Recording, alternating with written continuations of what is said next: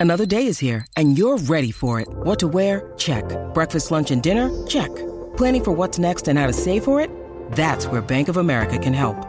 For your financial to-dos, Bank of America has experts ready to help get you closer to your goals. Get started at one of our local financial centers or 24-7 in our mobile banking app. Find a location near you at bankofamerica.com slash talk to us. What would you like the power to do? Mobile banking requires downloading the app and is only available for select devices. Message and data rates may apply. Bank of America and a member FDIC.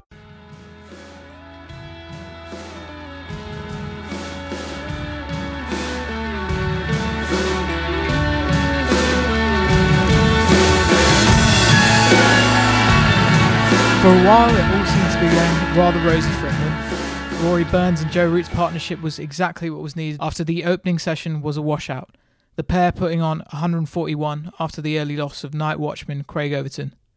But this Australian attack, the exact same one that masterminded a 4 0 Ashes series win down under last time round, will never stop asking questions. The star today was Josh Hazlewood, who's been relentless since Lords. Headingley may have been the Ben Stokes show, but the Aussie quick did take nine wickets. There's been a sense of desperation with every ball he bowls to show himself to be an undroppable, unstoppable force. Today he took all four England wickets, an exhibition in the evening session, accounting for three of those. Bad light stopped play, and things are looking gloomy for England. They trail Australia by 297 runs with five wickets in hand. Tomorrow, Ben Stokes and Jonny Bairstow will have to bat, bat, and keep batting. Hello and welcome to the Wisden Ashes Daily podcast. I'm your host, Taha Hashim, and I'm joined on the phone by Wisden.com's digital editor, Rich Evans, who's been taking in all the action at Old Trafford. Rich, first off, uh, how good were Australia in that evening session? They're obviously very, very strong, but it was mainly Josh Hazlewood. Um, there aren't too many bowlers in the game who can bowl as accurate as he does at, at the pace that he does. Um, what I would say is that Australia, for most part of the day, when obviously Burns and, and Root were on top, they they just didn't attack the stumps enough.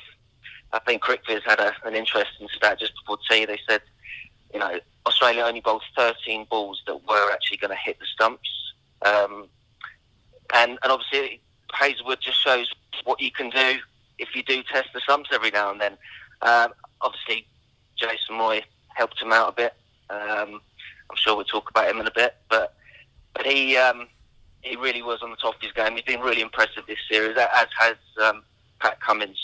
Um, Cummins bowled, I think, uh, 10 overs on the spin at one point, which is a, a little bit dangerous ahead of, um, well, in this kind of back to back test scenario. Um, but yeah, when Hazlewood came on to replace Cummins, he, he was just brilliant in that final hour or so. Yeah, I guess it was it was it was mainly Josh Hazlewood and Pat Cummins. Mitchell Starc was bowling as well. Um, this is a big test match for Mitchell Starc. I mean, he's not played the first three tests of this Ashes. Uh, he comes into the side, um, and for all the excellence of Hazlewood and Cummins, um, Starc was disappointing today. Um, you know, he, Hazlewood was trusted with 20 overs. Cummins bowled 17. Starc bowled 11 and conceded 41 and went wicketless. I mean, what did, what did you think of Mitchell Starc? Yeah, he was wayward, that's for sure. Um, I think there was a spell when when Rory Burns pretty really rushed his way from 40 to 50, and that was largely due to the fact that Starc was bowling full tosses and just straying from his lines. Um, he wasn't in, in great form today, that's for sure. Um, kind of surprising. I mean, he did okay in the Derbyshire game, and also you would have thought that the kind of uh, quick fire 50 he got yesterday um, would have sort of given him a bit of confidence, having just sort of re-entered the side. Um, but he didn't quite do enough today and um, and Nathan Lyon as well. I mean, he he went wicketless. I mean, he he kept on finding turn and bounce, but I don't know. Maybe he was slightly off in his lines. I mean, what what did you think of, of Lyon? Because he had an excellent first Test match. Um, the last two Test matches haven't gone well. Um, we we touched on this yesterday. That obviously, you know, Headingley was horrific for him, a, a nightmare with what what happened in the closing stages. And today, he, I thought I thought he bowled okay, but you would have thought he might be the one taking the wickets. He bowled okay, but you know, if you look, you look at this Test match, you look over the last two. I mean, at Lords, combined figures of three wickets, one for seventy. At Leeds, two for 116. Obviously, in that in that final day at Headingley, Australia really did need uh, their spinner, and the spinner who you know many rate as as arguably the best finger spinner in world cricket. Um, and obviously, he bowled a lot of them overs against left-hander uh, Ben Stokes, and at times did look to be on top of Stokes, but obviously those figures they, they're just not enough for you know a bowler that came into the series with everyone thinking you know Lyon would be a big asset for Australia, but he's just not done enough so far. Um, in terms of bowling at Root, I think he was trying to basically get him out caught, caught on the leg side, the near, nearby fielders. Um, and with Burns, I think he tested Burns a few times outside off when he bowled that kind of nagging length when Burns wasn't quite sure whether to go back or, or forward. Um, but yeah, I think largely ineffective uh, again, and I think it, I think it is a worry um, for Australia. Um, but it does appear that you know, especially with the conditions and, and the kind of fragile nature of England's batting lineup, that I, I fully expect Australia's fast bowlers to do the job over the next couple of days. Yeah, I mean, Um, yeah, but, we- but I would also say that you know Jack Leach, since he came into the side for England at, at Lords, he's you know he's out bowled uh, counterpart Lyon.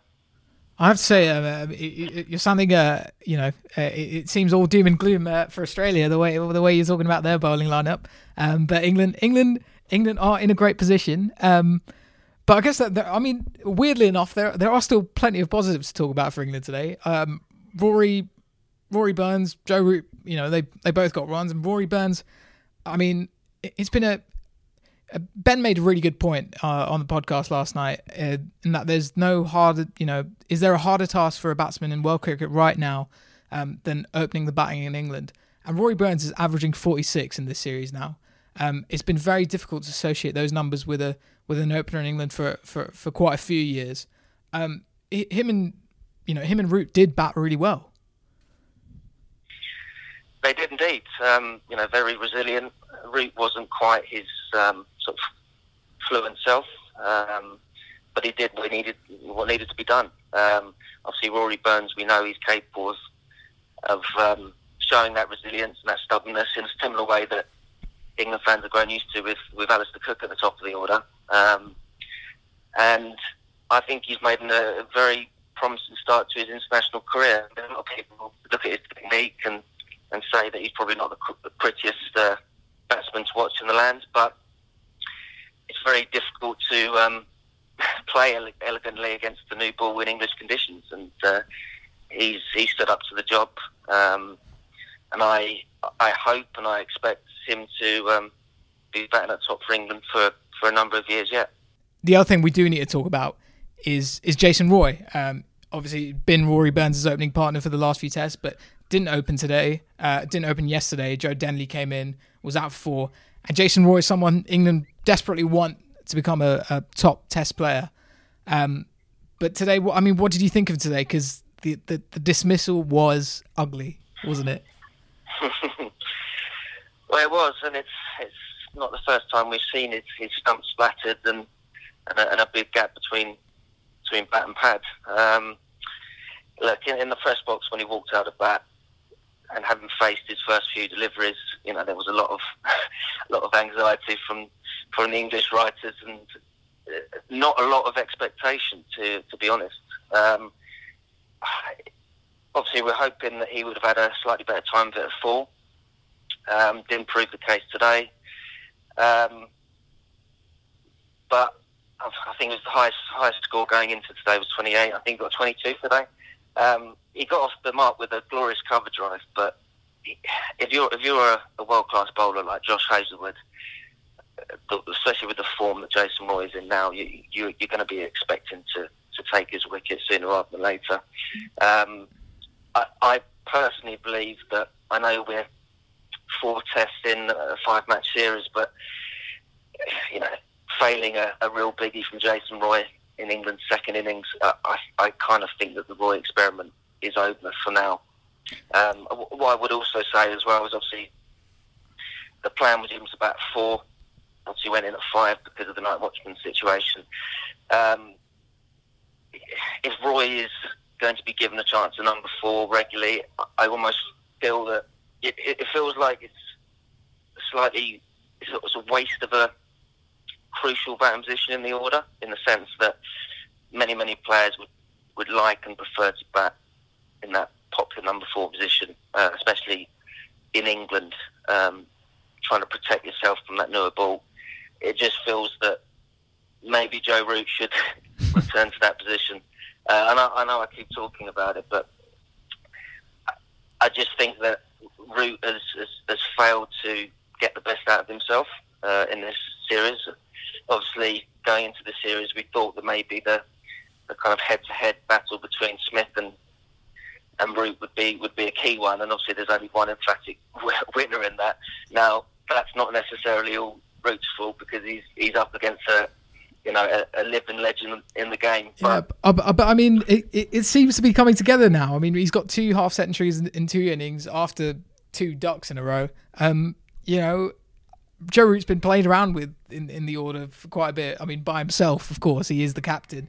Um, but I mean, you feel you know you can't get better than a than a batsman at Joe Root at at number three in terms of the options England currently have. But in terms of number four, you know there there are other people there. I mean, Joe Denley did play well there. Uh, you know, there's Ollie Pope around, and if you you know if you are going to ditch Jason Roy, which also seems like a weird proposition. I mean, he's only just come into number four, well, number five that is, um, and it's I guess I guess it's a, you know I guess it's a weird one. Well, look, Root, Root averages 39 at three, 49 at four. But probably, probably the most telling sort of stat is the fact that he averages 71 at number five. So, you know, it does prove that he's at his best away from that new ball. Yeah, and I guess um, I have just realised that I've ignored the fact that he did bat at four today. So He did indeed, yeah. yeah, yeah I mean, obviously I wasn't playing pre-test, I'm sure, but um, that's where he ended up today. Uh, so I know it's uh, it's always a it's always a problematic top order for England, um, but I think yeah, I think it, it's absolutely vital that you try to get the best out of your best players, and with England aren't doing that at the moment with Joe Root. Yeah, and looking ahead to tomorrow, I mean, Ben Stokes has to do Ben Stokes things again. I, I, I imagine. Um, how do you see the shaping up? Uh, are England still in this? I mean, well, I, I don't think we can expect quite the same heroics from Ben Stokes that he showed in uh, in Headingley. I mean, you know, you're tempted to say it's a one-off, but with Stokes, it's not because he's he's done two epic innings in the space of seven weeks or so. Um, of course, he's capable of, uh, of having a good day. Is he going to have such a good day that that England are going to fight their way back into this game? I think I think it's a shame for England that the, the weather forecast looks set fair over the next few days. Um, but look, I mean, Ben Stokes showed at Headingley um, that he's capable of playing more than one type of innings, um, and probably certainly to start off with tomorrow um, when he when he rejoins uh, Jonny Bairstow at the crease. You know, his task first up will just be to try to play out as many deliveries as possible, try to work himself um, back into the kind of form he showed in Headley. Um, but we know that if England do lose a few more wickets and he's batting with the tail, then he can obviously go up a gear, and that's that's why he's a, a very very uh, impressive player, and you know, arguably England's most important player alongside Joe Root. All right. Well, you know, England fans will be hoping for another another sensational knock from Ben Stokes tomorrow, I imagine. Of course, here we don't just talk about cricket. We we do write about cricket too every day on Wisden.com and every month in the shape of Wisden Cricket Monthly magazine.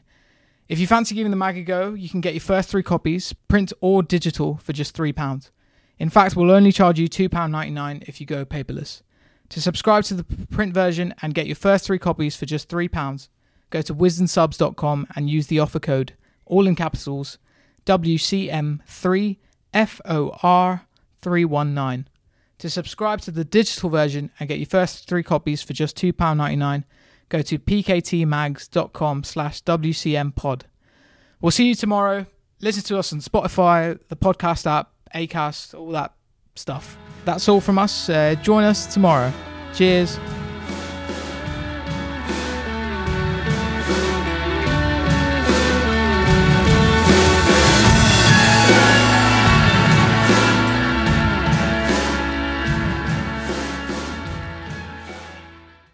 Sports Social Podcast Network.